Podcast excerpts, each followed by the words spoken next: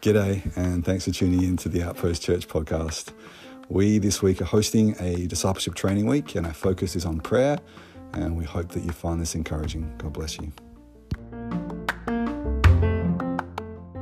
He says that their emotional responses are their theological responses. Everyone says it. That's not always the case. In fact, I argue that it's almost never the case. Someone comes and says to you, I just don't believe God heals today. They are making an emotional, cultural comment. It is not biblical. I don't care how biblically educated they are, it is not what the Bible says. It is simply missing from the scripture. So, when people talk about faith, and when you come from my background, where there was some people who went a little bit far with prosperity and faith, and the problem wasn't the prayer and the faith, the problem actually was that we live in a consumerist culture and that consumerism has bled into every area of the church and so naturally it like it's like a uh, parasite, it just attaches to every single theology. And so you find consumerism everywhere in the church. It's just that the word of faith guys were probably a little bit more open and, you know, said things like believe God for a Lamborghini. And the problem is that I started to wrestle through was that over and over and over again, the objection to that kind of prayer wasn't really an objection to the prayer. It was just an old fashioned objection to human materialism and greed. And yeah, okay, if I'm a preacher and I get online, I say to you, if you sow to me $10 to help me buy a Learjet, God's going to give you $100. Okay, listen, I am tapping into your greed because I'm telling you that if I, you give me 10, you'll get 100. I'm tapping into my greed because I want a Learjet. Neither of those things has anything to do with prayer. It doesn't matter how many times I say prayer before, say prayer afterwards, use the word faith. In the end, the mechanism by which I am speaking and gaining is me saying, uh, if you give 10, you're going to get 100. Here's the crazy thing I know lots of people who have done exactly that, as in they've given 10, and God's given them 100 because God gives in response to faith in funny ways. The woman, Jesus honors a woman who gives a widow's mite to the temple. Most people don't realize that that collection was the temple collection, and that was for the purpose of building and renovating Solomon's temple. That is the exact temple that Jesus said this building is going to be torn down brick by brick, not a single stone's left on top of it. It's the same temple that the curtain was ripped into. In other words, that woman gave to a completely useless project. In fact, she gave to a project that was dishonoring to God because it was a block for the Jews to accept Christ. God honors her for it because God honors faith. So you, I know people, and it frustrates me, who follow certain prosperity preachers who I think um, are liars. I think that they're dishonest, and I think that they're trying just to get people's money. And yet, the crazy thing is, God honors the poorer people who are giving to that so often because God honors faith. And that's, that's biblical. You can go look it up another time. So, just when you hear stuff like this, make sure that what you're doing is discerning. There will always be people who take a truth and they take it to the extreme or they distort it. And this is true everywhere. Like, I'm a charismatic background, okay? So we have flags in our church. And we used to have prayer tunnels in our church. And if you want to think of a weird thing, I have been in a church service that has had it, okay? And I went through a stage like a lot of young charismatic pastors we started reading some books and started learning some theology, and we said, well, that's weird, and that kind of makes me uncomfortable, and I don't know if that's good. And then I had the same thing. I've talked to a lot of other young guys from my background, and we said, the whole thing must be bad. Let's just throw the whole thing out. And then I went to some churches that weren't charismatic, and I was like, ah, oh, there's weird people here too. Like, yeah, in my background, there's people who you know, there was a lady who used to every single Sunday, if there was any oxygen in that room, as far as you, if you paused in preaching for one second, she would want to get up and bring the Shekinah glory down. Hallelujah, the Lord is moving. You know what I mean? And just distracting and weird. And you're like, stop that. But guess what? At the conservative places, there's that irritating old man with the Bible who wants to shove it down your face and listen this, it says here in this particular verse. It's the same thing. There's always, that's always present. There's always distortions. There's always false teaching. There's plenty of conservative cessationists who are prosperity preachers at heart because they live in mansions and they drive mega expensive cars and they're no different from the guy who's preaching faith and whatever else. It's, you just have to ignore that and ask, what's the Bible say? What's the Lord say? And what is going to help in me following Jesus and being an effective witness to the world? And so when it comes to prayer and faith, I can tell you now that if you are going to try and be a, a missionary to a very difficult country, you better ask. I mean, I think we're getting missionaries come, and I think, I'm hoping what they say is, we had to pray. They might not, maybe they'll disagree with me, but my witness over the years with missionaries is they have to pray. Because if they don't pray, nothing's going to happen. And so, uh, what the, the comment that was picked up on this is the thing that I'm, this is like my thesis. My thesis is if you will just learn to pray for everything, then you will pray for everything. As in, if you will just pray about whatever it is, big or small, or, or spiritual or non spiritual, you will learn to believe God so that when the big things happen, when the crises occur, you can actually pray and you can be useful and effective, but also you can have peace. And the second thing was anxiety. Um, this is not a blanket statement, um, there are exceptions to this, but for Christians, I actually believe that more often, maybe not more often than not, but very often, anxiety is a call to prayer. Um, you better be spiritual Christians. You better be aware that you're serving a spiritual God and He's called you to do spiritual things. And that means that you, not all of your emotions will result in the same response that it respond, results in someone who doesn't know the Lord. I have plenty, I am by nature and temperament an anxious person. That's why I'm a prayerful person. Because I constantly think of all the things that could go wrong, and then I have a choice. And the choice one is to keep it in my power and for me to be in control of it, which means I get more anxious. And choice two is to cast your burdens upon the Lord. How are you going to cast your burdens upon the Lord? Is it by again, how, how do you cast your burdens? This is what I'm focused on is the how, the practical. What does it mean to cast your burdens? In my experience, the only effective way to cast your burdens on the Lord is to tell him about your burdens but also to tell him with the belief that he'll help you. So don't just complain to God, although that's biblical. David complains to God all the time, but don't just say, like, God's not a therapist where you just go and you say, Oh, today I'm having a bad day and it's terrible. God is a father, and you're meant to come to him and say, Hey, th- this is a problem. Could you help? And maybe the way he helps is by changing your emotions. Maybe the way he helps is by bringing some good counsel into your life. who says, hey, actually, listen, you've got this attitude problem. It doesn't matter how God answers the prayer, but if you don't talk to him with faith and ask, you will not get the spiritual response. What you'll get is just that building up anxiety. And I get this all the time. In fact, I have learned myself that often I will get this like a pit in my stomach. It sort of builds in there about a, certain an issue, particularly if it's an issue in the church. And to me, it says, okay, I actually have to go the extra mile on this one. And so I'll say, okay, I'm going to go into the church. I'm going to sit there for five hours. I'm going to get up in the morning. I'm going to go away, go away and pray. I'm going to fast. Uh, in other words, this, I'm going to, I'm going to seek the Lord until this burden is off my shoulders and onto His hands. And every time I've done that, the burden has been lifted. Sometimes the problem has been solved, like I've told some stories. Actually, more often than not, the problem's been solved, but on a few occasions it hasn't been, and yet I have just had that peace. Ah, I've got the peace.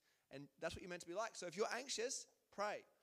I've said this to a lot of people who say they're anxious. I'm like, well, get praying. And, and I know there are other causes for anxiety, but for Christians, you've got a good Heavenly Father who looks after you. And most of anxiety is around a, the, the, you know, uh, am I safe or can I, am I protected? Am I going to be okay? And like it all comes out of these it, it's all coming out of sort of like fear. Anxiety is like adjacent to fear, or, or it's often got roots in fear, or it's, you know what I mean? So all those things are things you should cast on the Lord. Every single one of those things should be in the Lord's hand, and you should be a child who says, okay, like, you know, you, you've been around kids, they, they get worried about things. My little brother used to be terrified of sirens. I don't know why. He was just really worried about sirens. I think he had some idea in his mind. And so, what, what should he do with that? He should go to his parents, or in my case, older brother. I'm really scared. Could you look after me? Yeah, of course.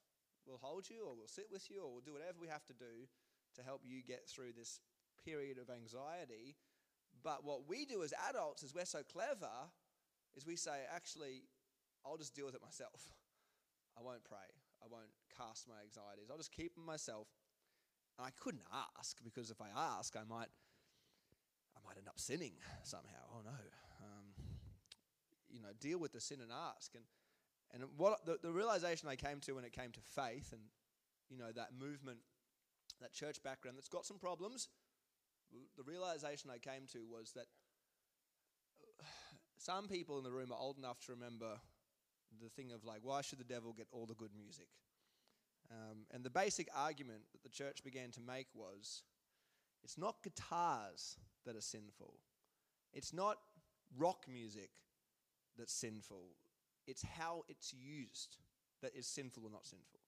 And the reason that I play a guitar in church, or the reason that this all exists, we don't just play a keyboard or an organ or choral vocals, is because Christians in the end made the judgment call that said, no, it's not the instrument itself that's sinful, it's the use of the instrument. And so if you hear someone talking about faith and prayer, yes, they may apply it sinfully, but don't throw the baby out with the bathwater.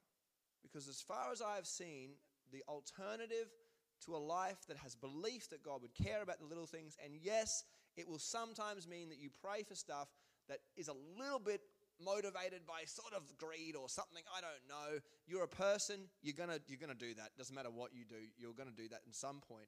But that belief if if you will walk in that it gets better results in life than just throwing the whole thing out because you're worried that occasionally you might be sinful.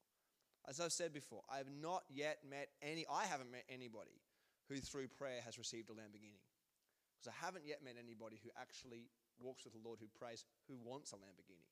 Because God changes the heart as they do it. But I have met lots and lots of people who don't get anything with prayer because they just don't pray. Because they're worried that one time they might accidentally pray for a Lamborghini, and when they do, I, I don't know what they think is going to happen, but I said that before. So that's the, that's the sort of orientation, if I can get that.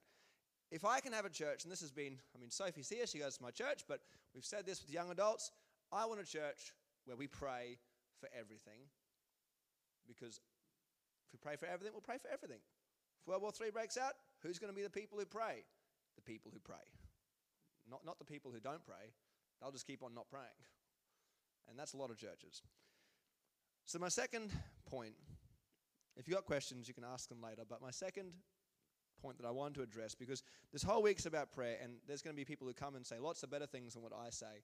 All I want you to do is leave and actually pray. I want you to go away not having learned some stuff about prayer. That's useless. I want you to go away having pray, prayed, you know, and, and having taken it and applied it. So I'm just trying to make an argument for how to pray so that you actually enjoy prayer or, or you find it effective so that you actually pray. Like I said, just pray for everything because then at least you'll get good at it. But the second thing that's going to happen, I hope, is that you will find yourself in a prayer meeting. We're going to do one of these at the end of the week. So, uh, pray, praying together is an essential part of the Christian life. Um,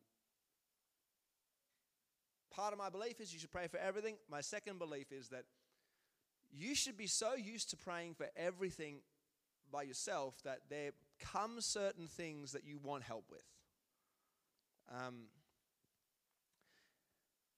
the example I've used before about corporate prayer is that corporate prayer is like, um, you know, when you're trying to petition the government for something, you might write a letter to your local MP by yourself, and you might say, ah, you know, the bin, you know, keeps getting stolen or something. We should get better security. And you, it's a little issue, so you send a little letter.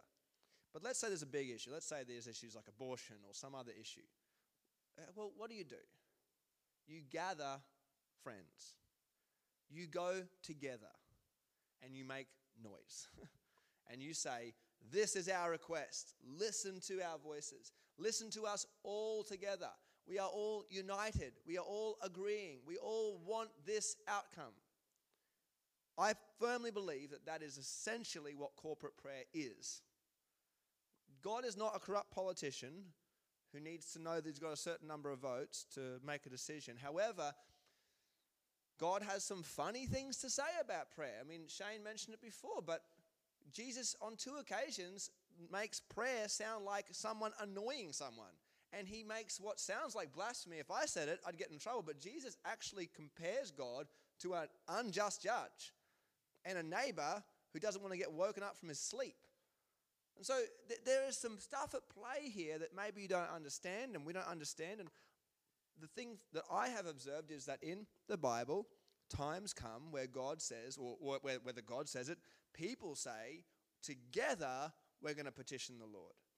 And to me, it's exactly the same as when people say together, together we're going to petition the government. It's the same process. I think if you click that in your mind, you will begin to have effectiveness in your prayer meetings that you won't while ever you don't understand that.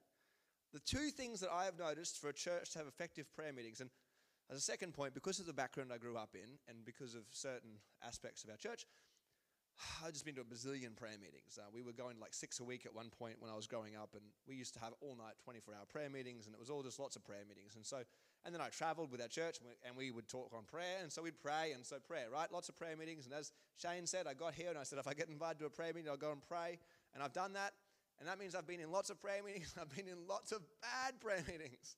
And I've learned, I used to think there's no such thing as a bad prayer meeting. And I just think that's wrong. There is such thing as a bad prayer meeting. I've been in them. And there are prayer meetings where I just think that's a waste of oxygen. And the things that I see, the ingredients that I've sort of put together that make a bad, a bad prayer meeting, first of all, people who don't pray. If you are not somebody who prays alone, you're not going to be effective when you pray together because you won't know what you're doing. What I mean by that is everything in life is practiced. Spiritual gifts do not immediately give spiritual experience or spiritual skill. Like if I'm preaching the word of God, it's a spiritual act, I hope. Sure, better be. But you should have heard my first sermons, right? You couldn't understand them. I spoke so quick. You think I speak quick now? Man, every the first whole year was just people coming up to me afterwards saying, "That was a great message, Alex. I didn't understand a word of it." So I had a spiritual gift, but it still requires practice. I am still going to keep practicing. You late to hear me in five years. Hopefully, I'll be even slower. Uh, so things require practice, and it's the same with prayer. You're not just going to rock up to a prayer meeting and then a halo from heaven shall descend upon your head, and all of a sudden you shall be able to pray with confidence and boldness and directness. Because if you don't know what you're doing, you need to start practicing. And the way you practice is what I've been saying before pray about everything. So if you've got a church that doesn't pray, they don't pray well together. That's just flat out, that's how that works. The second reason for that, apart from not being practiced at it, is if you're not getting those anxieties out with the Lord alone, you tend to bring them into the prayer meeting. Uh, my, my, my point about a prayer meeting is that most of the time it's supposed to be the people of God coming together for a purpose. So I say to our guys, listen, when we're, when we're, when we're together, we're not going to pray for Uncle Rudolph's knee. We're not going to pray for your car. We're not going to pray for this or that or other things. We are here to pray for the stuff that is beyond those things. And if we really feel that we need to pray for Uncle Rudolph's knee, okay, we're going to set aside some time for that. But if, we, if you're at Parliament House and you're saying, you know, whatever it might be, we're going to protest abortion, but everybody's there and what they're actually saying is, also my bins need changing, or also my local park needs new bushes. You know, it's not going to work. Not an effective protest. No one's going to pay attention to it. No, you have to have single minded purpose, which means that you as a person need to have gotten the other stuff out. Talk to the Lord about it on your own. Sometimes you need help with some stuff. You might say, you know, hey, uh, this issue in my life, and I need a friend. Come, let's pray together about it. But you won't know what the difference is until you're praying about it by yourself. Because there are some things as you pray, you go, actually, this is bigger than me. Actually, you know, I need some help. I want to petition together. And Okay, you think this is not biblical? Matthew 18, verse 18 to 20. Jesus said, Truly I say to you, whatever you bind on earth shall be bound in heaven, whatever you loose on earth shall be loosed in heaven. Again I say to you, if two of you agree on earth about anything they ask, it will be done for them by my Father in heaven. For where two or three are gathered in my name, there I am among them. So if Jesus says, if two of you agree on earth about anything they ask, it will be done for them, it indicates there is some difference between two and one. If there was no difference, Jesus wouldn't have said it.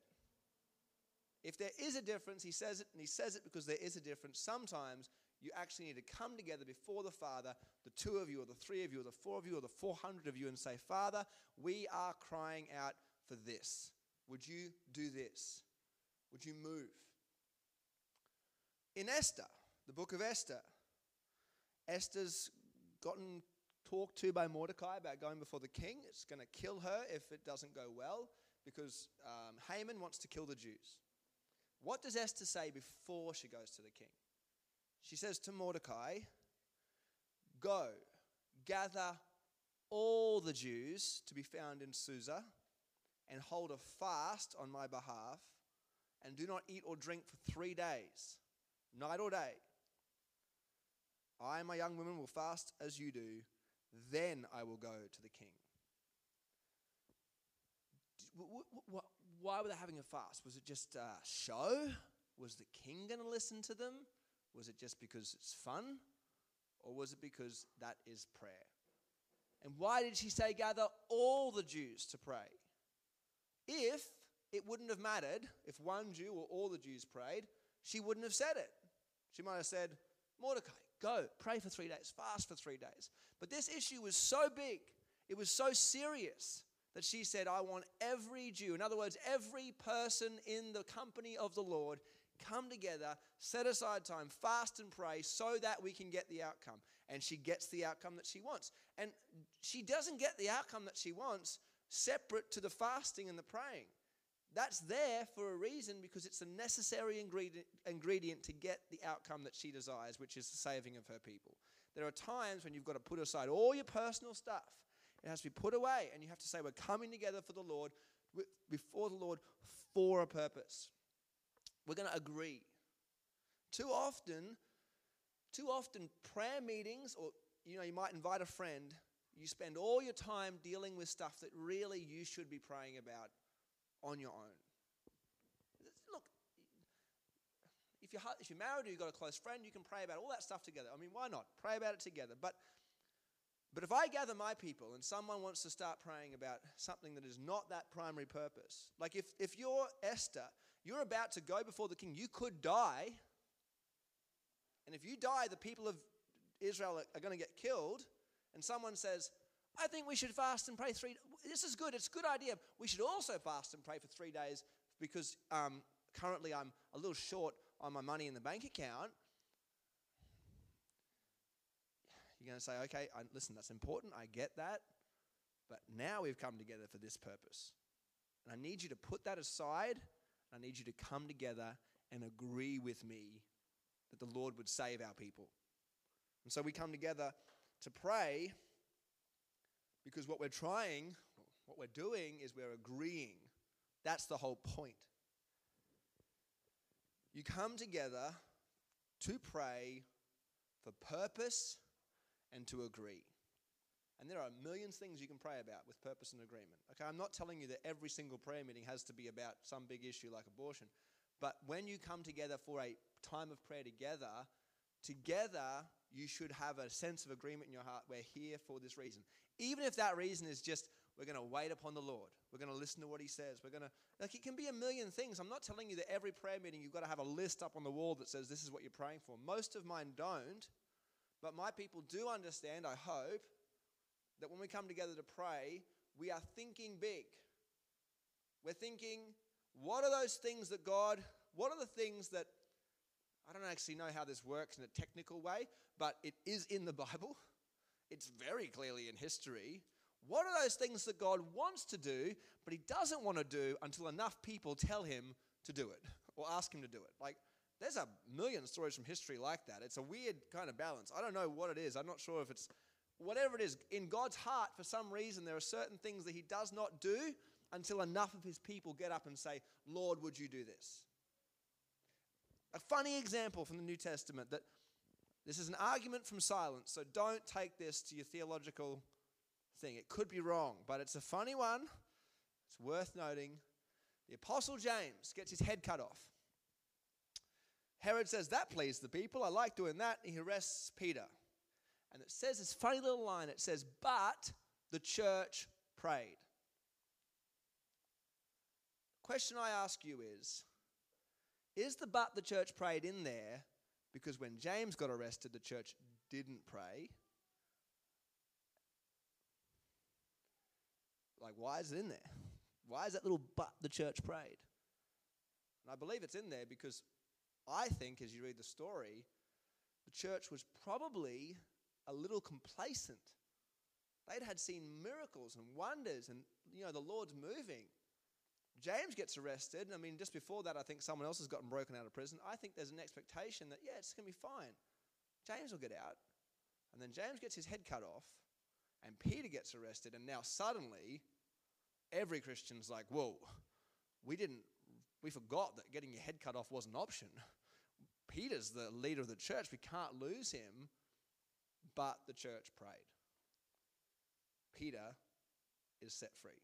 In fact, Peter goes and interrupts a prayer meeting that is happening. And again, at that prayer meeting, do you think they were spending lots of time on stuff that wasn't Peter getting rescued or the persecution of the church ending or big issues? Of course not. They were there for a purpose and they had an urgency in their hearts, and God answered their prayer. Again, that may be a bad reading of Scripture. I'm totally fine if someone disagrees with me on it, but in my own life and the life of churches, I've seen over and over again, even in the last five years, there are things that do not happen. Well, there are things that happen after I gather people to pray that don't happen before. A lady in our church I grew up with, and she ended up with cancer in her, somewhere up in here. I, I don't know the exact details, but she had this cancer all through here. And um, and it wasn't clearing up. And they were going to have to do surgery on her head, and it was like one of those things where it was like she wasn't going to survive it. And the doctors were like, look, you've got like a 10% chance, it's not good. And, and if you do survive, there's going to be this issue, this issue, this issue, this issue, you know, all these problems. In the end, our church, I mean, our church believed in healing, so we'd pray for her on a Sunday and all that kind of stuff. But in the end, I think the day before she went to surgery, they called together a special meeting of prayer. Again, this is a big issue. This is like life and death. It's not moving. There are a lot of things that you don't need to pray. In fact, most things don't require this. But this one, they decided, for whatever reason, they're going to do it. Called together a special time of prayer, prayed for several hours, and she ended up going to surgery and had like completely fine, miraculous recovery. She has zero issues. I mean, that was 20 years ago. She's healthy. She's fine. I know her. And there was just zero issues as a result of that. I'm like, well, to me, either prayer's a waste of time, in which case, why are we doing it? Or prayer works, in which case, in that instance, there was a, there was a need that was bigger than individual faith. So he called the people together and got the response. And you know, I, am not saying that you have to do that for every issue, including even issues that are as serious as that. There are times when the Lord just says, don't do that. This is, the, this is a different conversation about knowing the voice of God. But we gather people together so that you can have that sense of we are asking God for stuff that's beyond us in a big way. So, when you pray together, put aside your personal agenda. You, listen, another topic. We can. There's lots of topics related to prayer. Um, that's a point that I, I guess I'm trying to make. Is to me, prayer like is the Christian life, in many ways. Everything is the Christian life, but what's the thing you've got that no one else has got? If I mean, yes, you've got a certificate that says you're going to get to heaven, but in this life, what is it? You've got the Spirit. One, one of the things it says about the Spirit is that He helps us when we don't know how to pray. Like what's the thing? What is your secret weapon? It's the fact that you can talk on a personal relationship with the creator of the universe. And so, and so we should be people who pray. But when you pray in a group, you have to come together and you have to have a submitted heart. That's necessary. One of the main reasons that prayer meetings don't work, people don't come humble and people don't come submitted. This works out in lots of different ways. If you don't come humble, you will tend to come with the desire for people to see that you pray well. Jesus talked about this. He said, When you pray, do not pray on the street corners so that people may see you and you know, give you a slap on the back and say, Great job, okay? So, in a prayer meeting, you're not coming to show people how good you are at praying. The inverse of this is that I don't care how bad you are at praying. I have this uncomfortable rule. Sophie's probably experienced it, but people turn up to my church into a group or a prayer meeting. I say, We are going to pray around the circle. And everyone is going to pray if you are a Christian. If you're not a Christian, I so, you know, you can just sit there. But if you're a believer, you're going to pray. And typically, this will cause people to immediately go, oh, I don't want to pray out loud. And I'm like, We're going to do it because you're going to get over that and you're going to get over the fact that you've become upset, you're proud. And I tell them, keep it short, keep it simple, keep it full of faith. If you only ask for one thing, ask for one thing. If you only ask in one sentence, ask in one sentence. I don't care, but I want you to pray because it's not about you. That's the point. It's not about whether you can pray well. It's about you gathering together with us so that we can pray for something.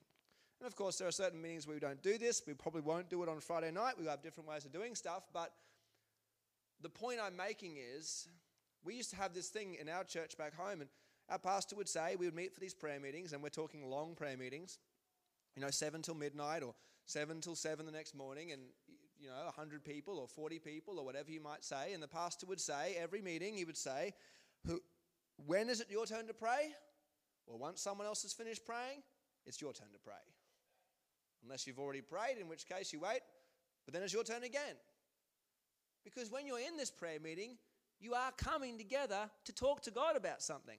So talk to God about something. Raise it.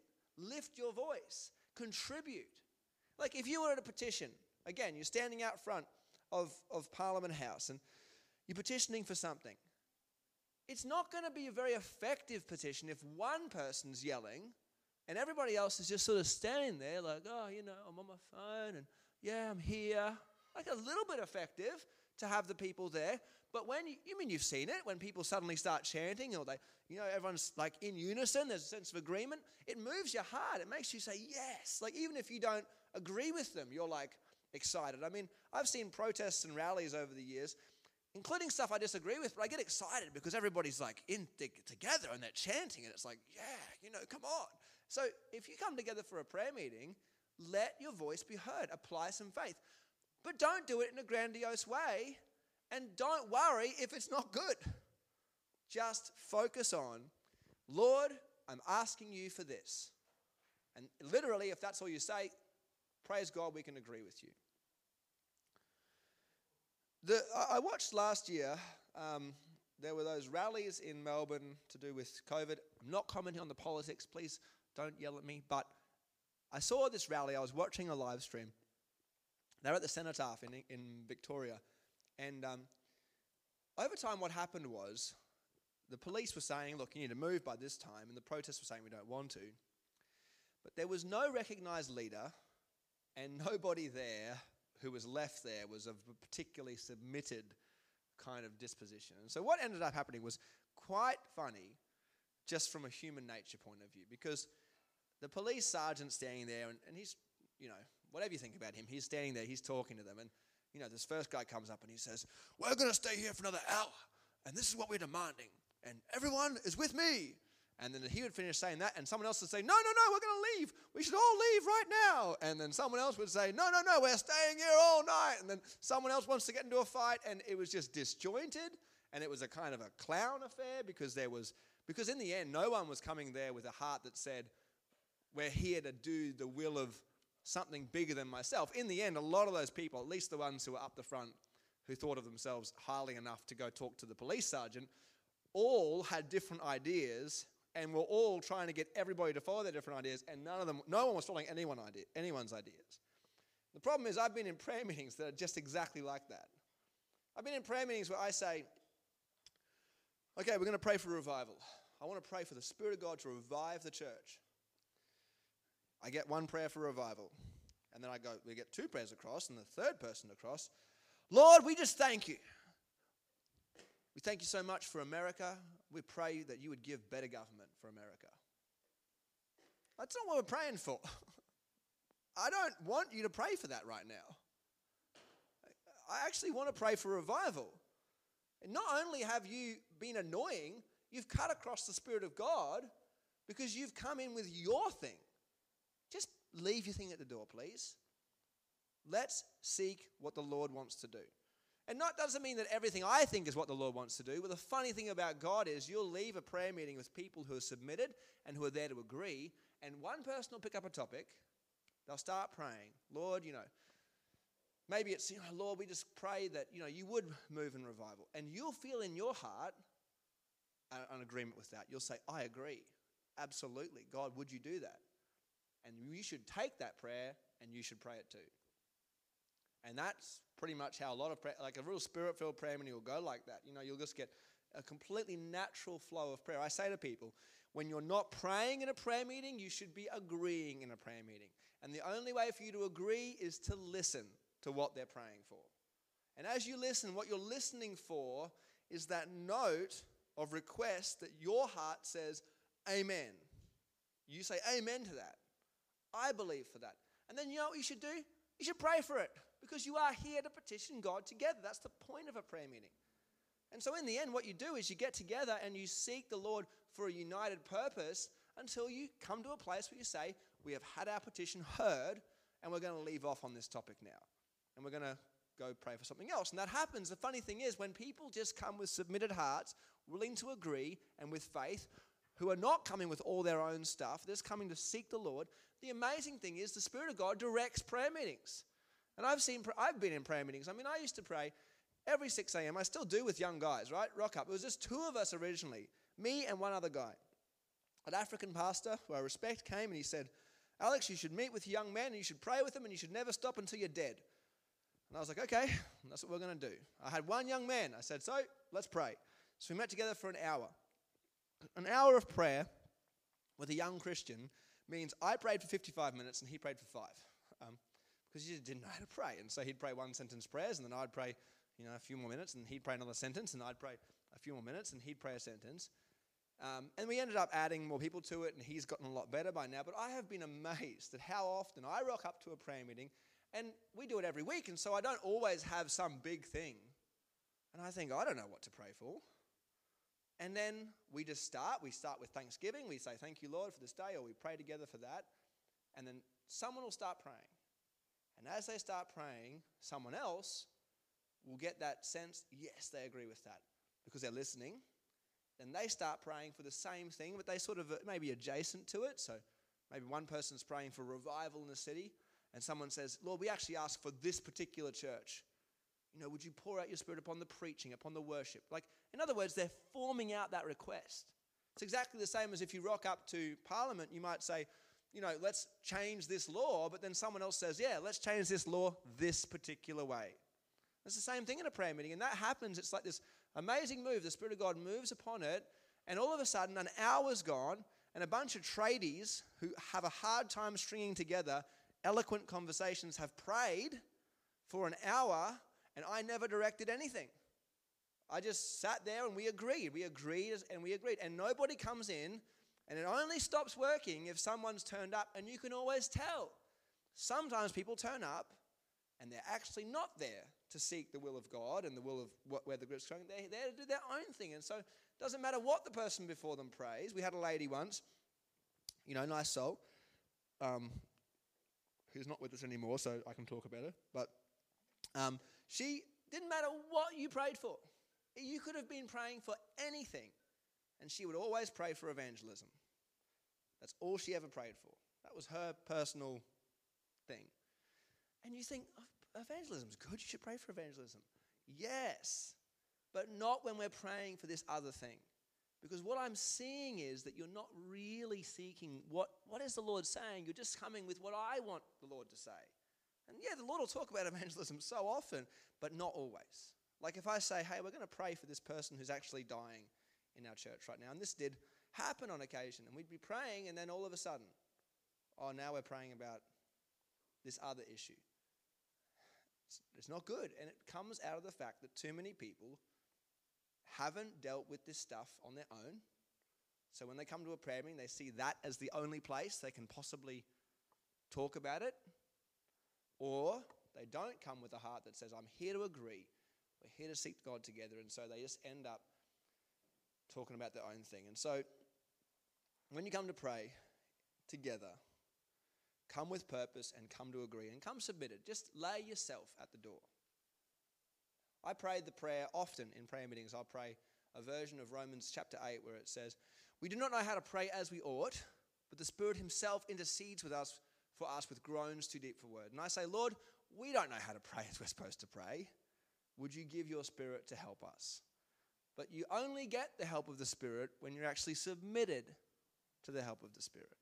And you're not going to get an amazing revelation of someone else's prayer that gives you this burning heart. I mean, people have been in prayer meetings and they've gotten calls to ministry because someone's prayed something and they've said, Lord, that is important. In fact, it's so important, I want to go do that.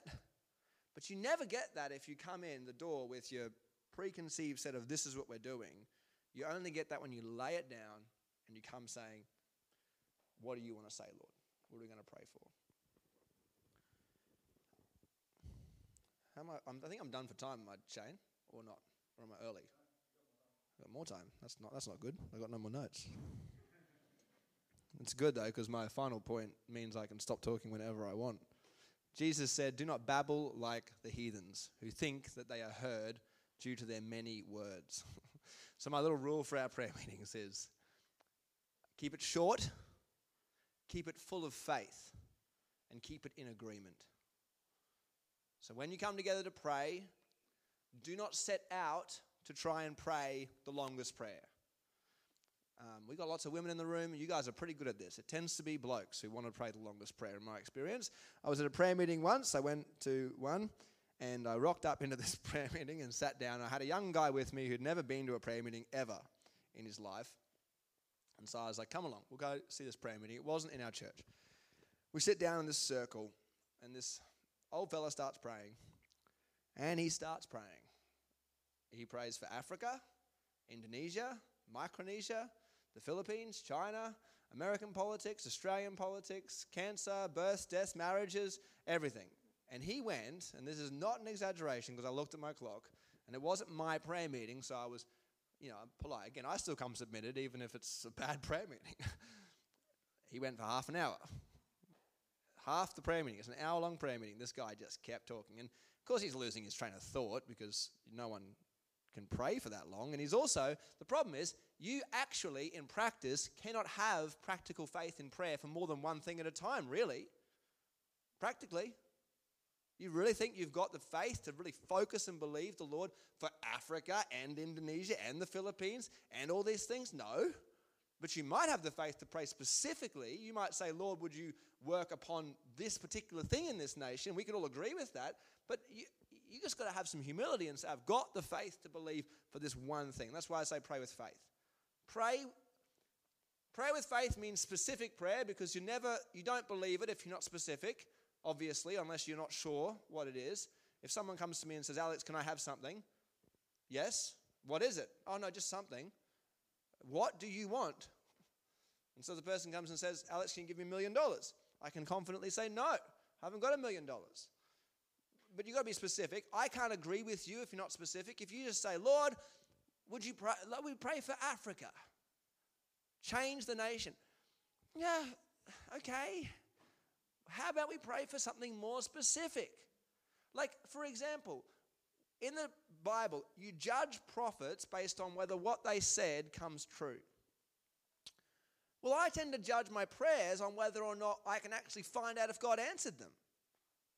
So there are times where you pray stuff you're not sure about, but when I come for a prayer meeting, I want, if I'm praying with you guys, I want you to actually be able to agree with me. So if I'm praying for DTW, you know, you might pray for some stuff that's a little bit hard to, to judge, like the Spirit of God moving and, um, you know, impact on people's lives. But I might pray, Lord, would you bring people in the door? And you will say, Yes, bring people in the door. And then we know if no one comes in the door, our prayer was not answered. Maybe we pray, Lord, bring more people in the door. And you can say, Amen, we agree with that. And then you actually got some way to measure whether or not what you've prayed is actually being heard. When Esther asked them to pray for her, she has a very specific need. That need is, Let me not die, let the people be delivered. And so when you're gathering together, you, you know, if you're praying for half an hour, odds are you're not really praying for all the things you're talking about. Because you, you know, your mind is not able to focus on that many things at once. And besides, it's not useful. It's much more useful to have prayed one minute for one thing that we could all agree on than 10 minutes for 10 things of which we forgot what the first three things were before you finished them. Much more useful. And you get no extra points in heaven for praying long. Jesus says that. So you don't have to pray long. Now, you'll sit in a prayer meeting with me and you'll immediately discover I'm a hypocrite because I pray for a long time sometimes. But the, the thing that I've found is that you can pray longer prayers, but the way you pray longer prayers is not by praying for lots of things, it's by praying fully about the thing that you're praying for. Um, as in, you know, you might pray for, I might pray for Shane and Chris, I might pray for Outpost, and I might start off, and maybe I'm a brand new Christian, and I say, we're going to pray for Outpost tonight, and a brand new Christian goes, oh, okay, I don't know much about Outpost, I don't know much about prayer. Lord, would you bless Outpost? Amen. Good prayer. But okay, now you get around the circle and you get to the pastor. You hope that a pastor would have a little more insight into maybe some of the problems at Outpost or the potential problems at Outpost or the blessings. And so I might pray, you know, Lord, we ask for Outpost. We ask that you would, you know, multiply to them the grace for finance or the grace for team members? Or would you bless Shane and Christy with a fresh word from the Lord? Or would you bless them with, you know, uh, you know, uh, whatever it might be? But I can pray a little bit more specifically for outposts because I've got more insight and I hopefully have some more faith to believe that God will work in those particular ways. We had a youth group, our youth group back home um, decided we were going to pray for another youth group that didn't have a youth. Uh, they had decided to start, well, they wanted a youth group. They didn't have any youth in this church. And um, it was a Lutheran church, and there was no sign of any youth coming in. But we decided, as a faith exercise, that we were going to pray for them. And so we started praying the Lord would give them 30 youth. And the thing about that prayer was we prayed that prayer for nine months, and they ended up with 30 youth. And all the kids were like, crazy.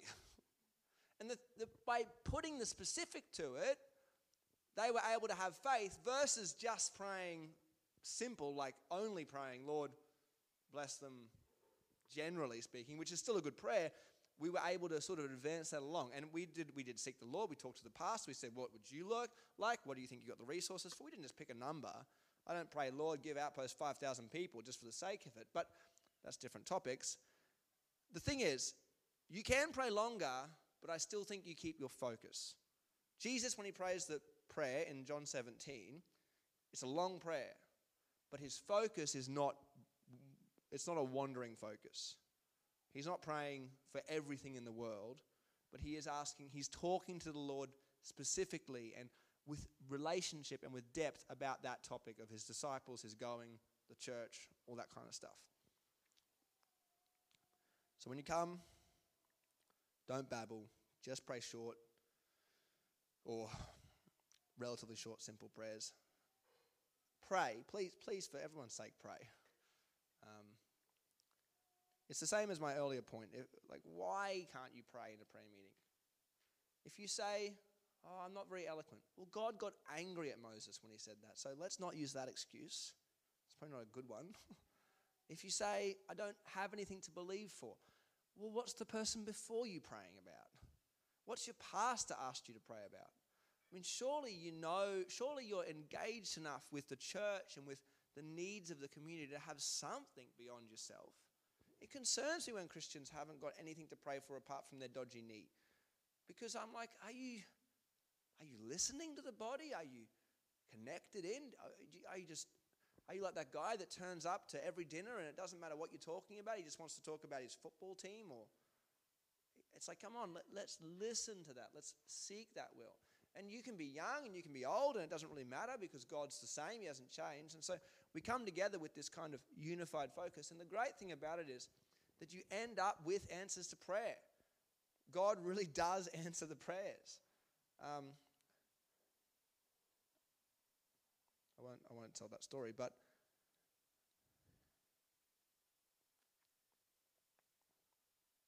I don't think you can mature in prayer fully. And I'll close on this point, and maybe people can ask questions if they've got any or objections, but I don't think you can mature fully in prayer until you pray with others. Um, and one of the reasons for that is that, like everything, when you pray with other people, you start to, it does, iron sharpens iron. When you pray with other people, you, you, you can start to realize um, your shortcomings, especially if you've got those pre existing heart setups right. Like that guy who prayed for half an hour, in the end, I did what I can do in that situation, which is I waited until he had a pause longer than a second and said, Amen! And immediately prayed for the thing he had just finished praying for. So he had no chance to finish speaking, and we moved the prayer meeting on. Um, and maybe if he was paying attention, he would think to himself, Oh, perhaps I should have stopped earlier. You know me, maybe. I don't know that that guy had the self awareness for that, and he was older. I think he'd been doing it for a long time. I don't think anybody had ever been impolite to him. I grew up in a church where our pastor would sometimes be very blunt. We're not praying for that. You can stop right there. We're moving on. And that, I reserve the right to do that. And I tell people, I reserve the right to say, we're not praying for that.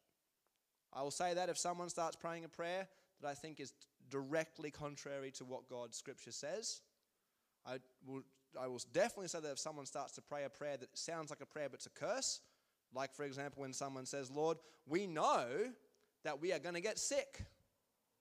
Okay, we can just stop that right now. That's not something that we're going to speak over ourselves and pray for.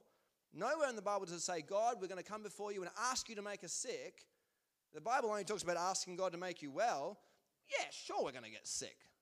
Don't waste, my, don't waste oxygen talking about that in a prayer meeting. So we'll stop that prayer. Let's move on from that prayer. What, what, what's, what, what's at your heart? Is your heart to pray that, Lord, you would keep us well? Okay, pray for that. But don't waste time praying for something that just don't come before the throne of grace. There he is, God the Father, sitting on his throne, all the cherubim seraphim around him, and you're coming to just tell him that bad things are going to happen to you. Instead of coming and saying, Lord, would you help me? Would you shelter me? Would you be with me? Or you might say, Lord, currently bad things are happening to me. Please help me. Um, I won't go into that further, but yeah. We're going to pray on Friday night, and we're going to pray from 7 till midnight, and I hope you guys come. And we'll pray for different topics, and the way I tend to run things is we'll have a focus. We'll probably have a focus for each hour. We'll say we're going to pray for this for this hour. And what we want is for you to come with a heart that says, I'm ready to agree with what the people of God are saying. And the great thing and the beautiful thing about the church is that you each will have things in your heart about whatever the generalized topic is. Because, I mean, we keep it general as a topic. It might be the city, it might be the church, it might be revival, it might be the election, you know, whatever it might be. You might have these generalized topics, but you each, as individuals, serving the Lord are going to have parts of your heart that burn for different things, and you'll have faith. It says each is a portion faith according to God's uh, will. So you might have faith for stuff that I haven't got faith for. Sarah had faith, my wife, for that house. I didn't really have faith for it. I didn't think about it. And if we didn't pray together, chances are I wouldn't have got it. But she had faith, and so you'll have faith for stuff. And so you should come with a heart that says, hey, I'm going to agree, but we're also going to contribute by bringing forth my faith and adding it to your faith so that together we see the Lord move. And then praise God, He will teach us a lesson through that, and the lesson will be that you need God and you need each other. And you don't just need yourself. I think I am done. The next session, we're going to actually do some prayer. Um, But before that, if there's, uh, are there any questions or are there any objections? Um, I'll try and be friendly so you can answer, ask them. Um,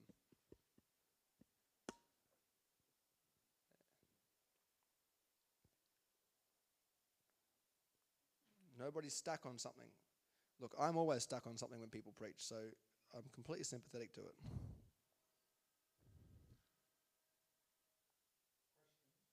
Sure.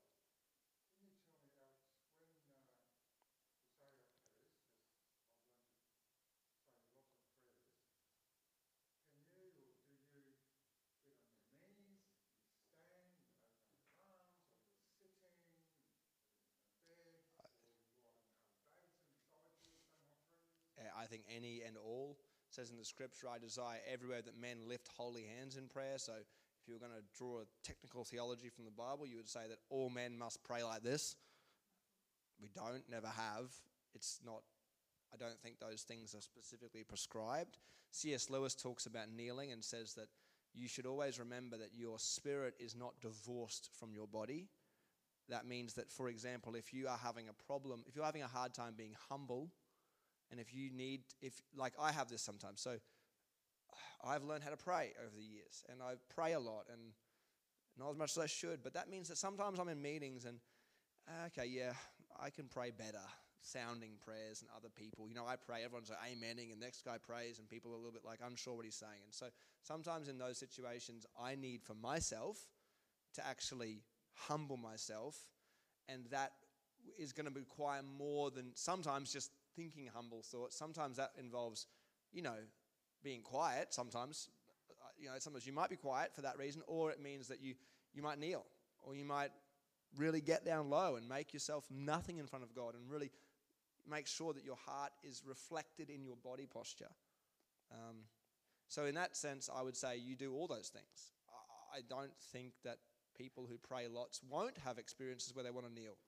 I think, of course, there's going to be times where you want to kneel because You'll be in front of the Lord and you'll be thinking, God, this is too big, especially if it's something that's just big and it's beyond you.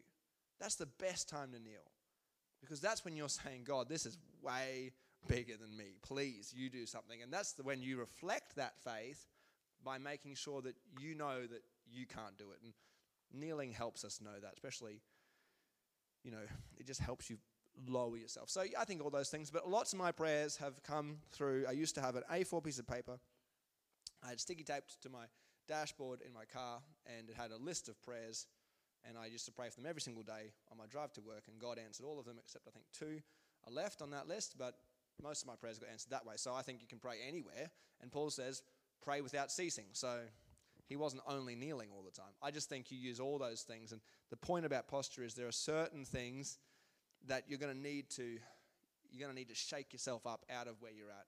You always think about your relationship with God as the same as, or as a, sorry, as emblematic of your relationship with people.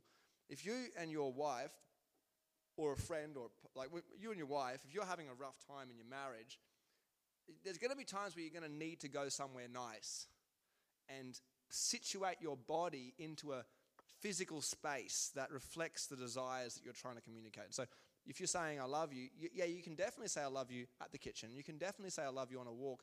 But sometimes you need, for the sake of your relationship, to go to a, an atmosphere like a restaurant or maybe it's a park or wherever it might be, where it's romantic. And, and don't be an Enlightenment era rationalist who says that there's no difference between the atmosphere with the candles and the atmosphere that's just the kitchen. There is a difference. That's why humanity's always had those places. It's the same with prayer. There is a difference at certain times between kneeling and standing, lifting your hands, putting your hands down by your side. In worship, I had this, you know, for me in worship, there are times when I'm just like, God is so good that I want everything in my body to reflect how good He is. And so it's like when people are at the stadium and they see their team do well, they just they do all these things. And so I'm like, God, you have all this stuff. Like, get out, like you, you, you're big. And so the same in prayer. There are times when I'm like, I'm like that. Sometimes I'm praying strong prayers. Sometimes I haven't got a lot of faith, but I'm believing. And so I'll walk around and we'll, Lord, we thank you. We, you know, you might whack a table. It doesn't matter. You're just exercising the fact that you're more than just your spirit. Your body and spirit are joined together. And all these things are reflected. Jesus kneels, Jesus gets up in the morning, Jesus walks, all that stuff. It's all natural combined with spiritual. So I think you do everything. Um, if that answers that question. Probably time for one more quickly, if or or more. I don't know how long we're supposed to have.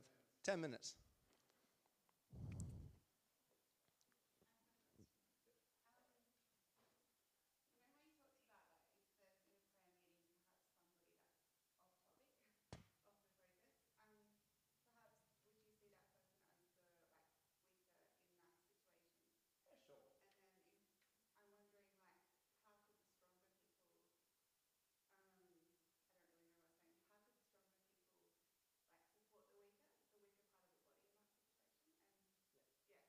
Okay. So I if you if we're in a prayer meeting and you start praying something off topic, I will rarely stop you praying that prayer.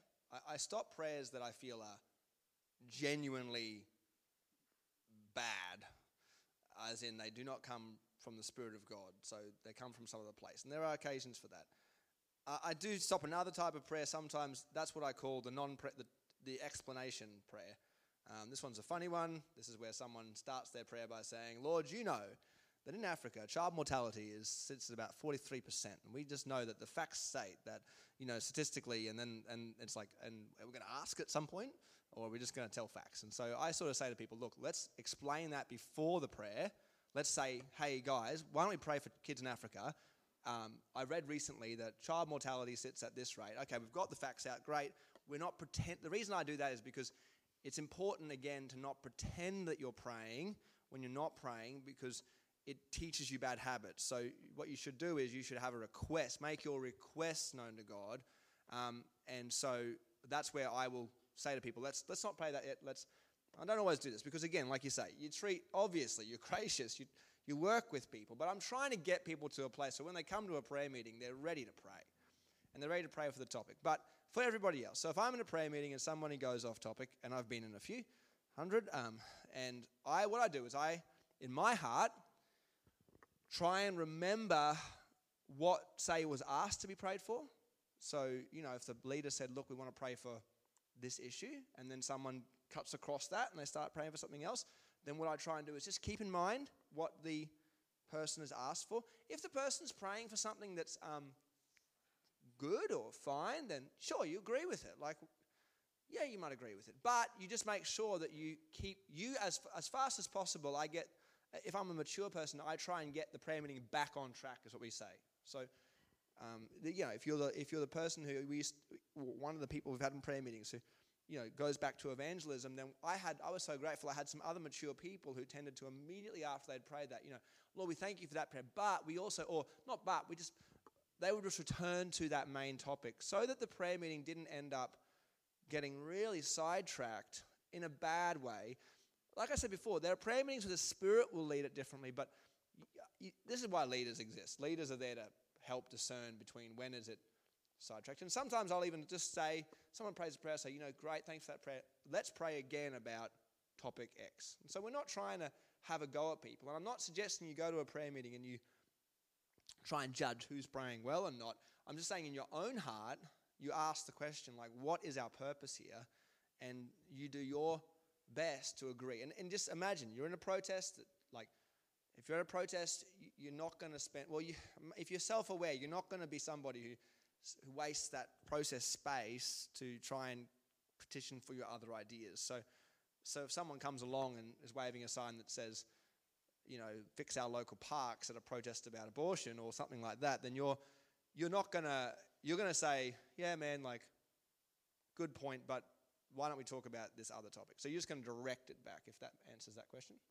But yeah, definitely, you're always gracious. In all these situations, you're gracious. And the only reason why I'd ever stop a prayer meeting, and, and ever have, which is rare, very, very rare, and the only reason my pastor ever did was if it was at risk of the Spirit of God. It says you can grieve the Spirit, it says you can quench the Spirit, and you absolutely can. And there are prayer meetings where if, if you don't steward it, it will end up becoming a. Um, well, faith just leaves. People get discouraged, especially if somebody, especially like, you know, if you're praying for some big topic and someone decides that they're going to tell everybody why it won't happen, it kills faith. And we're here to believe. So we know those things. We can talk about those things another time. It's not we're not denying those things. It's just what's the point? It's like again, if you go to a maybe I shouldn't use that. Maybe it's controversial. But if you go to a protest and there's someone in the protest telling everybody how this isn't going to work, there's no point doing this, and you know why are you wasting your time? You're going to say, look, man, we probably know it's not going to work. We understand the difficulties, but we're here to do this. Can we not talk about that now? Can we just focus on doing our best to actually achieve this outcome? These are all natural, common sense things that people apply everywhere but prayer meetings because sometimes people get to prayer meetings and they think that the rules of church totally contravene the rules of human nature and that things are magic in a church meeting. And by magic, I mean like unicorns and elves and dwarves, as opposed to just people being people, but with the Spirit and talking to God. If that makes sense. Great. Okay, well, it's 10 past 12. Is that good enough, Shane? Or?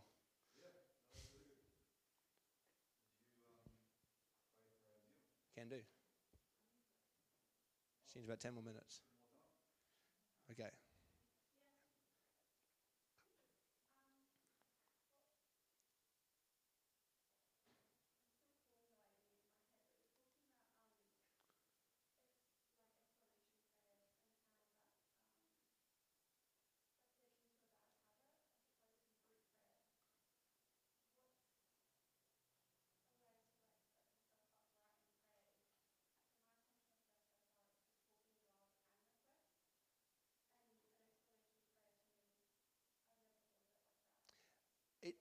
It's well, it's the question of the audience. So usually when someone's in a prayer meeting, if you're in your car by yourself, you can talk to God literally. However, um, you, you can.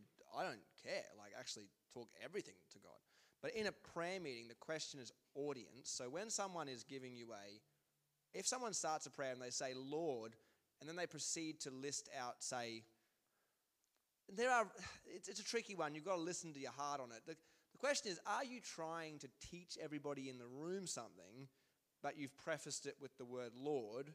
Or are you sincerely trying to build faith or pray to God? And oftentimes, what I find is that people will, um, you can tell that you can tell they're talking to you.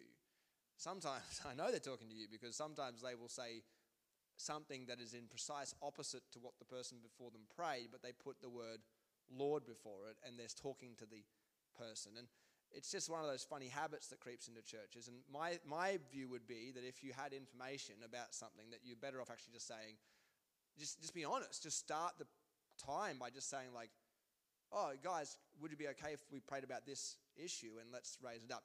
As you pray, sure, there might be stuff that comes to your mind in a natural way, but rarely will you pray for, like, say, two minutes to God in just purely informational form without a request? Like, as in, is it leading towards a request? Is it building faith towards a request? Or is it just, you know, it's like if I was in a prayer meeting and, and um, well, okay, example, uh, prayer meeting. Lord, this is a real example. Lord, I thank you that today I was, um, I was on the bus. And while I was on the bus, I thank you for that gentleman that came and sat down next to me. And I thank you that I was talking to him about my son going to school. And I thank you so much that my son's going to a really good school. And I thank you that, um, you know, we were able to talk about that and we were able to compare our schools. And uh, actually, the word thank you wasn't in there so much. But, uh, and then, and then at the end of that prayer, the only thing that's been communicated is a story from the day no request has been made, and the thanksgiving aspect of it is the sort of stuff that you think, you know, probably should do that personally. You know, it's usually that person could give a testimony. They could say, I've got a testimony. And you say, Great, what's the testimony? Today I was on the bus, blah, blah, blah, blah, blah, blah. But then we're in this prayer time, we're trying to agree for something, and someone sort of, instead of asking for anything, it's just this long sort of story. And you can tell because what you're doing is you're saying, What can I agree with? You know, what can I say amen to? And what can I pray for? And when someone's simply telling a story without any um, request or any sense of like, yes, God's going to do this, it's hard. And maybe this is a leadership issue. Maybe this is something that's nuanced and I, I can't explain it perfectly. But I think you'll learn to hear it if you're in a prayer meeting. And you'll certainly know in your own heart because you'll know in your own heart. I have this time sometimes, right? Someone will pray a prayer or they'll say something and I'll think, ah, that's not right. And there's a part of me that really wants to correct them, but I don't want to be honest enough to correct them um, just face to face. So instead, I'll start to pray it. But see, I'm not really talking to God. I'm really talking to them. I just don't think it's. I don't think it's honest. If you know what I mean, I, I don't think it's the correct use of that space. I, I don't think it's wrong at all to share facts, testimonies, or to correct people. I just think when you say, Lord, we come before you, that you should come before Him and that you should bring um, those requests. And of course, it gets nuanced. You know, Jesus says, Lord, I don't say these things for your sake, I say them for the sake of the people around me. So it's a sort of a nuanced thing. It's just that sometimes prayer meetings get derailed because um, people uh, want, they just want, they want to preach or they want to have their opinion heard if you know what I mean. Just, I, am just saying for you, and uh, I'll try and keep it brief. The first was Jess's question, which was essentially um, I was talking about not praying for big things in prayer meetings, and uh, you know they pray for small things in a prayer meeting. Okay, that is my bad. We do that too. Uh, the question is, what's the purpose of the gathering? And whatever the purpose of the gathering is, pray for that. Um, I, I probably made a mistake, and the mistake is the assumption this did this get like super loud, Shane?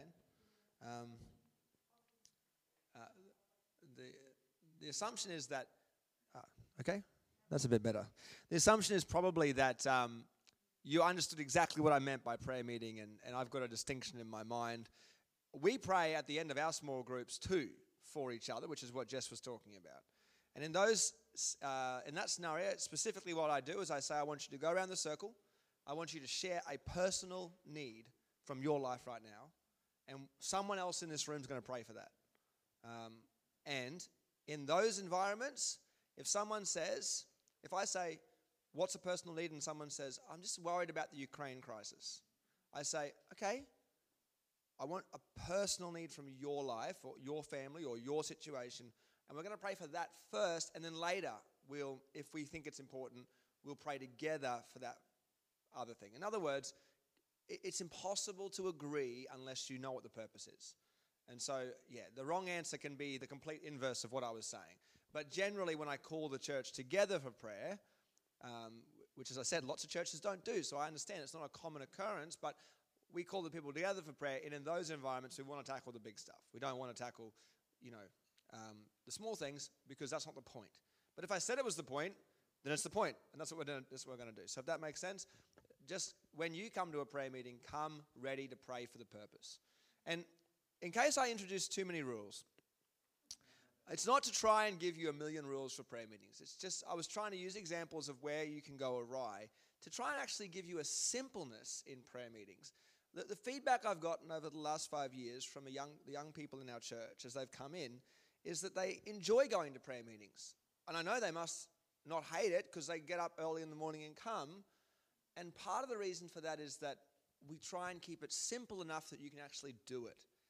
And so when you go to a prayer meeting, instead of thinking about all the things you shouldn't do, although you can remember them as they come up and then you can think, oh, yep, think about what you should do, which is you should pray with faith. Don't babble like the heathens. Pray with faith.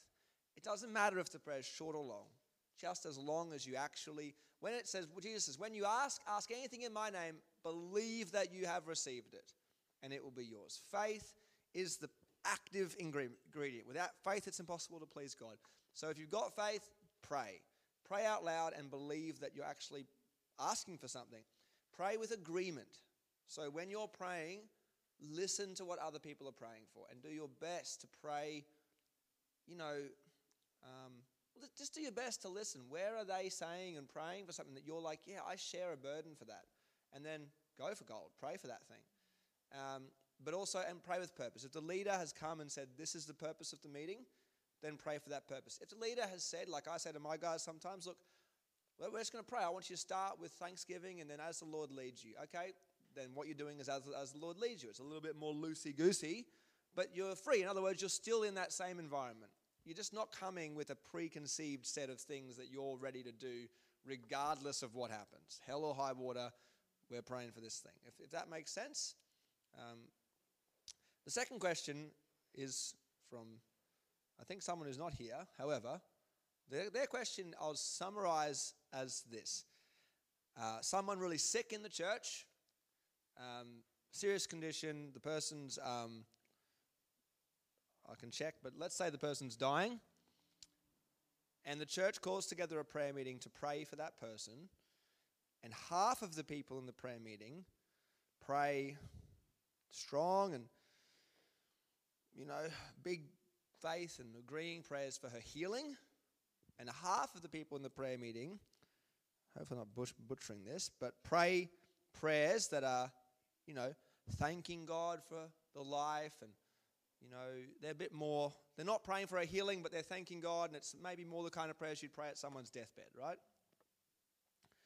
And the person felt like they were letting someone down if they didn't pray the big, strong, faith filled prayers, but they didn't have the faith for the faith filled prayers, right? Um, and anyway, this person left and they felt sad and they lost confidence in prayer, in prayer meetings. Okay, um, so I was in a prayer meeting once. We had a guy who was in relationship to our church and he got really sick. And uh, the pastor said, We're going to pray for this guy. And we were actually on a youth uh, team outback trip somewhere, and um, all the youth got called in, and because it was a Friday night, and we're going to pray for this guy. And the pastor says, We're going to pray for his healing. To ask the Lord to work in his life. He's got really serious cancer, it's a real serious thing. He may die. Right? Prefaced, he may die. Um, as soon as he started praying, I knew in my spirit that he was going to die. I just knew it. I had no doubts. I was 100% confident. I have learned and had learned how to hear the voice of God enough to know that there was no chance, as far as I could tell, of him being healed. So then what do you do? Because some people in the room went at it. Lord, heal this person, deliver him, kind of thing, right? And as far as I know, they had faith for it. I'm not questioning that they had faith, and I'm not saying I'm better than them because I had this other sense. But what I did think was, I thought, I probably can't get up and say, um, I probably can't get up and pray this big, strong prayer because I just haven't got that sense at all from the Lord. And, um, but I can't pray the opposite of that because the person leading the prayer meeting has asked for this particular kind of prayer in the prayer meeting.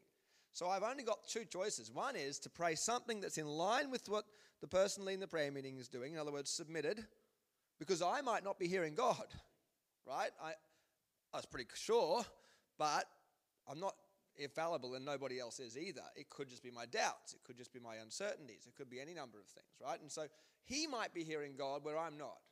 And, and the best thing for Christians to do is to be submitted in their hearts and to say, like, you know, imagine Esther says, call all the Jews together, we're going to fast. And some of those Jews would have probably been like, this is not going to work.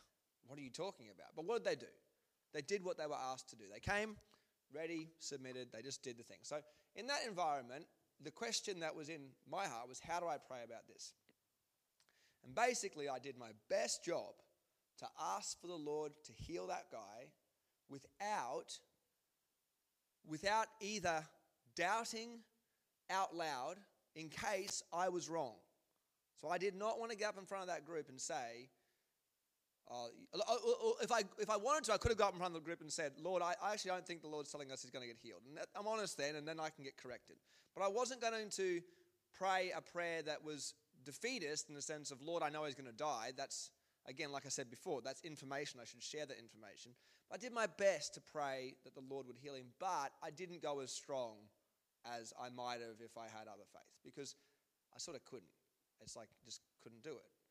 And I think that if you're faced with a situation like that, which this person was faced with, you just do your best to pray according to the purpose of the prayer meeting, but without completely going contrary to what your spirit or your what is your level of faith.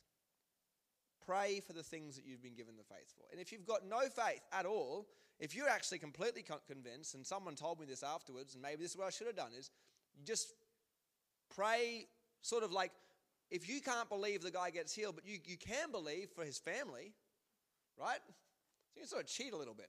You can pray for the family. You know, Lord, I thank you for this wife. I thank you for his children. I ask that you'd bless them, you'd strengthen them.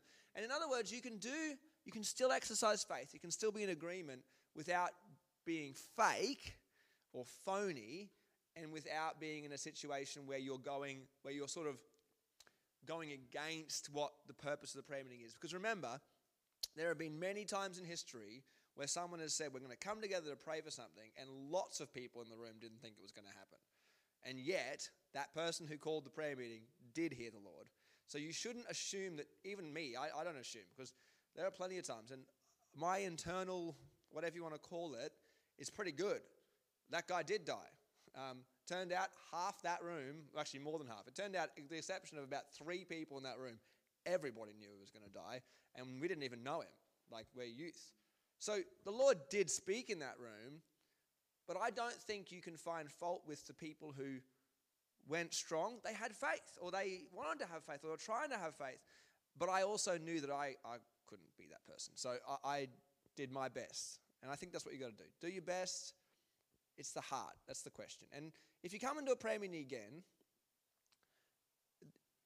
don't worry about, well, okay, if what's being prayed for is not sinful and you're not in charge of it, then don't worry so much about whether or not you think it's possible and ask yourself the question does God think it's possible? And if God thinks it's possible and the leader of that prayer meeting that you have agreed to turn up to, like, here's the thing if someone sends out a message saying, hey, we're going to pray for so and so, and you think the Lord's told you that they're not going to, that thing isn't going to happen, or you just think, I've got no faith for that, don't go to the prayer meeting. Maybe ring the pastor or whoever it is and say, hey, actually, this is where I'm at with that. Either would you, here's what I'm thinking. Like, I'm not thinking that God's saying what you think He's saying. Just submit this to you, just as an option. But even if, if you're right and I'm wrong, I actually haven't got any faith for this issue. So I think I might just step out of this one if that's okay with you. I would be completely fine with that if someone said that at my church. I'm like, okay, that's fine. Like, great. You're honest. You, you, you are exercising faith in the sense of you're not just turning up and going through the motions as if prayer means nothing. Um, it's like, again, we, if I said, hey, we're going to go down to Parliament House, we're going to protest an issue, I feel really strongly about this issue, and you're like, ah, actually, I'm a little bit mixed on this one. I don't know if I think that this is a useful protest. I don't know if I agree with it. Then you've got a choice. The first choice is you can say, I don't agree with it, but Alex is my pastor, or Shane's my pastor, or Christy, or whoever. I'm going to go anyway. Not because of me, but because of them. And I'm going to chant and cheer and throw eggs, or whatever they're doing, right?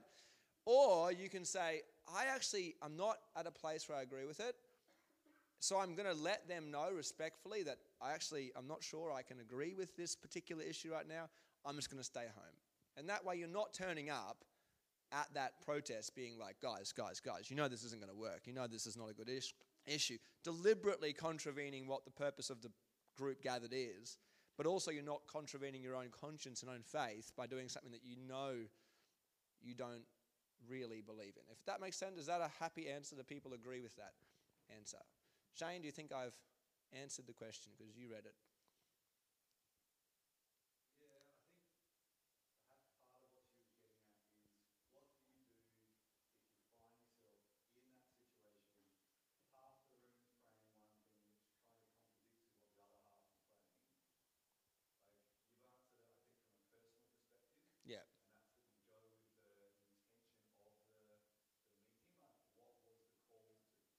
Yeah.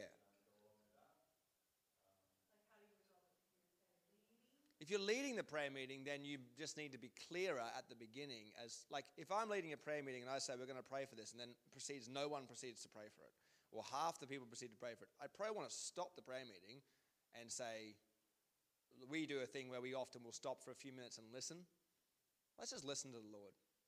And then I will give people an opportunity to share. And if it turns out that it, everyone in the room actually is like, Alex, this is a terrible idea, then it's like, oh, cool. I was wrong. Let's stop praying for it. Let's, let's, or let's pray differently. Let's change what we're praying. Not every leader is going to do that, though. And since the only pastors in the there's like three, there's only a few of us here who are actually leading churches. For most of you, you're just going to find yourself turning up to these meetings. And guess what? If you are part of a church that prays, there's going to be weird stuff that happens. There's going to be controversial stuff that happens. you're going to have people do things that are going to be challenging and sometimes outright wrong. The Bible is totally honest about that. Um, there's a reason the letter of, to the first and second Corinthians is written to churches that are spiritually active, fruitful, and capable. Because where those things are present, there's also a big mixture. So for me, when I turn up to a prayer meeting, and I've been at many, because my church believed in healing. So we had prayer meetings at times for things that I thought were just beyond my ability to believe for. But the crazy thing was, they got answered so often that I learned to just go and to pray. But yeah, if you're leading a prayer meeting, if you're with friends, if a friend comes to you and says, I really want to pray for some situation, and everything in your spirit is telling you that the Lord is not going to answer that prayer, or and you might have to learn how to discern that. You're going to have to read the Word, and that's going to be a thing that's a different topic. But then either have an honest conversation with them and say, "Hey, are we sure this is what the Lord's saying? Like, is this really what God's saying?"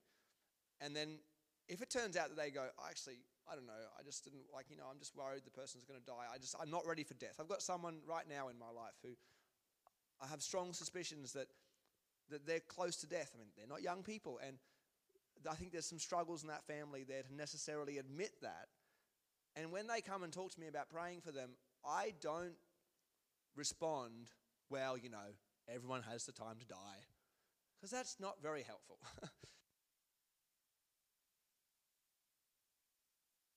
me with, say, a four year old, where we be saying, we are going to do, we are not, when I get to heaven, I want to stand before God and say, God, why didn't you answer that prayer? Not get to heaven and God be like, well, I was willing to answer the prayer. You just never prayed. You had buried the child before the child was even buried. You know what I mean? You gave up. You, you were just like, oh, it's not possible. And I just gave up. So I want to I want to have done, I want to have really sought the Lord. Like Paul says, a thorn in my flesh, I sought the Lord three times. And then he said, then he said, my grace is sufficient for you. And you know that those three times were not three one minute prayers. That means Paul sought the Lord for this issue three times, and then God said, Look, leave it alone, Paul. But a lot of us, we just give up sort of straight away. So it's tricky, and you're going to find this. You're going to find yourselves in situations. I'm not proposing that prayer becomes neat and easy, but I am, I am telling you that if you will learn to pray, as Paul said, anything you're anxious about, you pray in everything and regularly do it day by day by day, you will start to learn inside. You'll get that internal sense of the Spirit. You'll begin to know. Um, not infallibly, but you'll get a sense. And usually God will help you anyway. And if you don't know how to pray in a prayer meeting, then just pray, Lord, Spirit, help me to pray. And you'll be surprised at how often you end up praying and you have faith. in what you're praying for, you do believe. And it's not necessarily exactly that thing because you just haven't got faith for that. But there's so many other adjacent. The thing is, when I say let's pray for an issue, this is what I'm saying about, you know, you can still pray long prayers for a simple issue because there are adjacent issues. If someone's about to die, you can pray for the family, you can pray for you can pray for a million things, but you still don't have to in a prayer meeting designed to pray for their healing, you don't have to pray that they won't get healed. You don't have to pray you, you can do a lot of other options. And if you've been like that, if you've been someone who hasn't been sure what to do, then I just think, okay, great. Um, we all make mistakes. We all uh, sometimes the leader makes mistakes. Sometimes you get prayer meetings that are split. Just let's don't worry about it. It's like was said before. We're gracious when people are weak, including when we ourselves are weak. And I've been weak on a million occasions. There have been times when I have not listened to other people in the room or in my life, and I've kept praying for something after I should have stopped, where I had gotten people who had said, Alex, I don't think this is what the Lord is saying or wanting to do. I mean, I think all evidence is starting to point in that direction, and also everybody else doesn't feel like this anymore, you know. Uh, and sometimes you've got to still keep going because the Lord's told you, but you know, this is just, this is the Christian life, and it's not any different from your own natural life. It's like I said, the politics example is is the same. Um, maybe I haven't answered that question perfectly. It's a difficult one. But um, I just want to give you a takeaway. When you go to prayer meetings, um, it's not about all these rules about what you don't do, it's just using them as examples. But that simple principle of we ask with faith, we believe what we're going to receive, and um, just come with agreement. So we're actually going to do some prayer. Um, That's probably the best thing to do. I'm going to do two exercises in prayer in the short period of time we've got. The first one is prayer by yourself, the second one is prayer together. So, the first thing we want you to do is to actually pray by yourself. And I want you, in a minute or two, to think about the thing that is making you the most anxious right now in your life. So, Paul said, Do not be anxious about, or do not worry about anything. Is that translation? But in everything. So, whatever it is that you're worrying about or you're anxious about, I want you to take a, a note of that. You can write it down, you can do whatever you want. I, listen, I'm not here to give you 144 principles for how to do it. I just, it doesn't matter. You just do it the way you're going to do it. But then I want you, we're going to give you about five minutes or not much longer than five minutes total to decide the thing that you're worried about. And then I want you to ask God for help on it. And I want you to do it out loud so you might have to find somewhere you can do that. And I want you to follow that principle of I was saying before of actually ask. So whatever it might be that you're a little anxious about, I want you to say, Lord, however you're going to say it, would you help with this issue? And maybe you have in mind a specific solution that you think is the right solution. Ask for that solution. If you don't think this, your solution is a good solution, then ask the Lord to give you a good solution. But if you believe that you've got a good solution, if, if it's scriptural, if it's wise, if it's what people have recommended, like for example, if you need a job and someone said, hey, there's a job on offer, it's available, it's a good job, uh, it's, it suits all these things, and all you need is that job, ask for that job. Put yourself in a position where God can say no to you specifically rather than simply ever avoiding stepping out that way. So, whatever you're anxious about right now, however you want to do it, whether you want to write it down or whether you just want to have it in your head, I don't mind. This is not a long exercise. The point I've been making is this should not take you a long time. It should just be a straightforward Father, here's my need. Would you help? Um, and, and then, once you've done that, we're going to come back and we're going to gather into just a couple of groups or a few groups of three or four and we are going to take a few minutes to pray for the rest of this week. And that will be our purpose of our group prayer meetings. And we are going to ask the Lord to move, and you're going to ask the Lord to help you because if you do that, you will get more out of this week than if you just leave it to chance, pardon me, or if you just, um, you know, go with the flow. So, so we're going to do those two things if everyone's okay with that. The first one will require you to get some space, um, and so we'll let you do that. And so it's 1:37, So we'll get you back here at 1:50, And that'll give us enough time to quickly pray, and then we're done together. And we'll have set up the platform for a whole bunch, bunch of better speakers than me to come through and teach you the rest of the stuff about prayer. But all I want to appeal to you is by hook or by crook, however you do it, from now on, pray. and if I ever ask you, did you pray about that?